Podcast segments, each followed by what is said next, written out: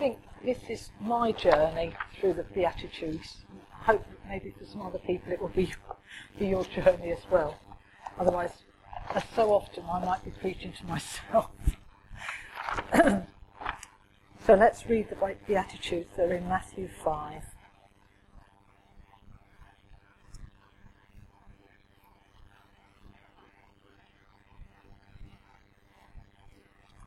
Now, when he saw the crowds, he went up on a mountainside and sat down. His disciples came to him, and he began to teach them, saying, Blessed are the poor in spirit, for theirs is the kingdom of heaven. Blessed are those who mourn, for they will be comforted. Blessed are the meek, for they will inherit the earth. Blessed are those who hunger and thirst for righteousness, for they will be filled. Blessed are the merciful, for they will be shown mercy. Blessed are the pure in heart, for they will see God. Blessed are the peacemakers, for they will be called sons of God. Blessed are those who are persecuted because of righteousness, for theirs is the kingdom of heaven. I'm not quite facing you, am I? I'm the corner over there. I'm talking Okay. So I picked Blessed are the peacemakers, for they will be called the sons of God. And I picked this because I thought, oh, well, if ever the world needed peace, it needs it now. If ever our country needed peace, it needs it now. And families that need peace. But going through the Beatitudes, for me, over the last few weeks, has been an interesting, but I have to say a very challenging experience. I know it's good from time to time that we reflect on how our Christian lives are going, and this passage has certainly done that for me. As we've been working our way through each of the verses, it struck me how far I match up to the ideal states that these verses refer to, and none more so than when Richard spoke a couple of weeks ago on mercy. When I read this verse, my first thought was that the church, also down the centuries, can, can hardly have been called a beacon of peace. So many wars have been fought over the Christian faith, not only with other religions, but within different factions of the church. Even within churches, people have disagreed with one another and separated because of their differences. Even Paul in the end of Romans 7 speaks of how he sometimes doesn't do the good he should do, but continues to do things he knows are wrong. I would certainly be able to cite many examples of when I wasn't a peacemaker. So how do we explain this verse? I looked at the time in Jesus' ministry when this teaching took place and was struck by the fact that it takes place right at the beginning and it provides the basis not only for this chapter, but for the rest of his teaching on how we should live. Not under law, but under grace. However, in verse 17 of this same chapter, Jesus said he'd come not to, not to destroy the law, but to fulfill it. So how was this going to work out? At this time, the Jews were living under the law, but like us, finding it impossible to keep. For the Jews, if anything, it was even harder than for us, as they had extra burdens put on them by the Pharisees, who interpreted the law and added to it extra burdens for them. As Paul says in Romans, all have sinned and fall short of the glory of God. So are we left without hope, if that is the only way to become right with God? We can see examples in our own lives where we don't even try to obey the laws of this country, let alone God's laws. People complain when they're caught speeding and feel they're hard done by, even though they know they've broken the law. I know if I try to do, and I've tried this recently since I think Richard did a talk about driving, to keep to 30 miles an hour when I go down the Brooklands Road, because that's the speed limit. Well, what I found is that I'm actually a danger because people overtake me when I take, go 30 miles an hour down Brooklands Road. I thought about this again last week when somebody on the television was complaining about how much councils raise through parking fines. Uh, this was particularly in London. And actually one of the presenters said, oh well, we know it's only because the council are using it as a money-raising measure. Well, they might be, but to get the money, people have to break the law. They have to park where they're not supposed to park. But they don't actually see anything wrong in that. And several of the people agreed with him that it was wrong for people to be fined for being parking illegally. So if we pick and choose what laws we keep, and we, uh, you know, even the, the world's laws, how hard it is for us to keep God's laws well. Well, that could mean that we don't have any hope then. But as I reflected more on this verse, I looked at the second part. It says, they will be called the sons of God. Well, how do we become sons of God? Well, every single person looking around in this room knows how we become sons of God. Only through Jesus, as we as we sang, I think so movingly, has paid the price for us uh, for our sins. He's made our peace with God. Richard quoted last week one of the verses, which is one of my f- favourites, uh, which is in Ephesians 3:18, which says, "By grace we are saved through faith, and not that not of ourselves. It is the gift of God." To even start being a peacemaker, we first have to make our peace with God. Then we have the presence of the Holy Spirit in our lives that allows us, if we let Him, to rise above our human nature and become more like Jesus.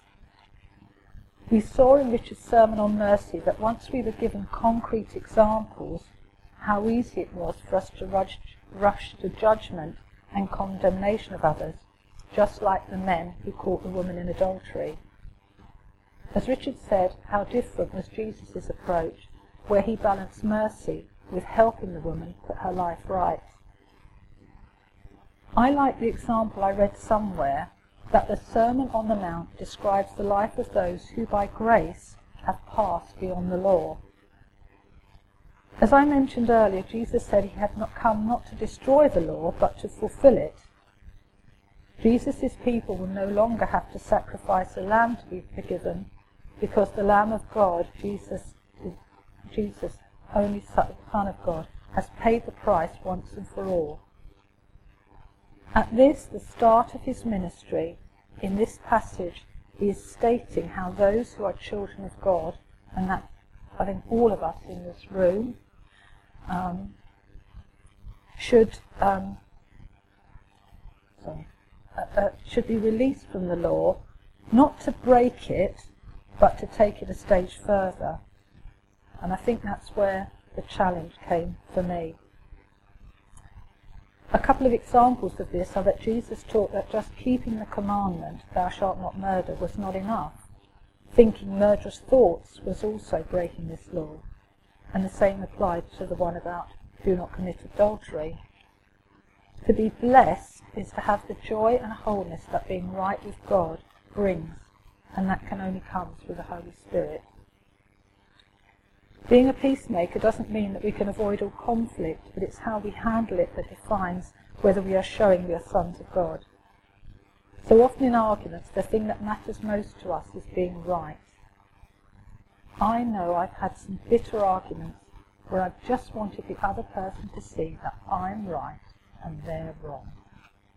Do you recognise that? I think the key here, and the thing that's helped me, the word is progress. Life with Jesus should be a gradual transformation into the person God wants us to be. If that's not happening in our lives, I think we have to look at why that might be. I know just studying these verses has been a challenge for me. The characteristics of pride and being judgmental are the same for this verse as they were for the one on mercy. Being a peacemaker does not mean avoiding conflict, but how we handle conflict.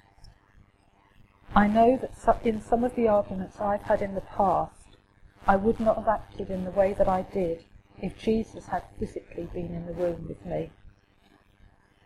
In my own extended family, I have two people who no longer speak to each other because of comments their children, not even them, made on Facebook. How many arguments between families, friends, and others have been caused by Brexit? At the prophecy conference a year ago, one of the words I was given was not to let the differences of opinion hurt my relationship with my sisters. The person who gave this to me didn't even know I had sisters and did not know that two of them did not share my views on Brexit. How easy to spoil things by arguing about this and not to see that the other person is sincere in their opinion and should be respected. However, we cannot shy away from the thought that came to me first that the church has been involved in conflict from the beginning. Jesus himself said, I have come not to bring peace but a sword. We have to discern between when it is right to stand firm and fight and what is just our pride and our need to be right. For this we have the Holy Spirit to help us. We need this help because while participating in the divine nature, we're still human.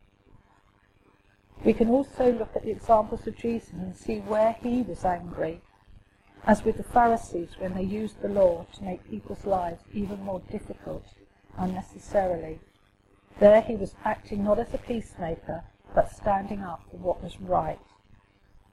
When he overturned the tables of the money changers in the temple, he was display, displaying holy anger for how they had turned the temple court into a place of commerce where cheating people was also taking place when it should have been, should have been a house of prayer.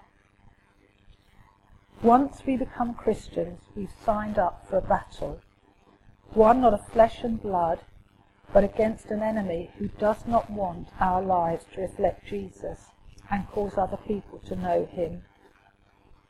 When we put into practice what Jesus taught us, to love our neighbour as ourselves, we can expect opposition.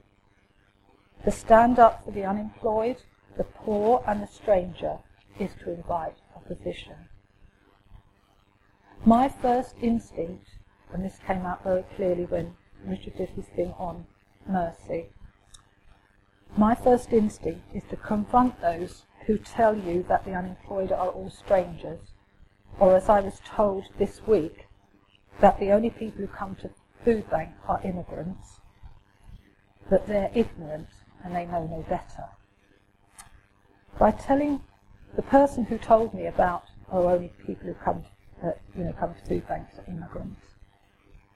By telling this person some of the examples of why people use food banks and how different they are, how many you know, different ways in which people come to have to use a food bank. They said they'd not realised that and asked me how they could donate. And I explained to them about the Tesco's drop bins. Bigotry, I think, should always be challenged, but it's how we tackle it that I think is the hard bit. This is a verse which has encouraged me as I've had this journey about perhaps putting a mirror to myself and seeing I don't always like what I see. In 2 Peter 3 and 4 it says, his divine power has given us everything we need for life and godliness through our knowledge of Him who called us by His own glory and goodness. Through these He has given us very great and precious promises so that through Him you might participate with the divine nature and escape the corruption in the world caused by evil desires. To conclude, because of this, I have actually coined a new blessed.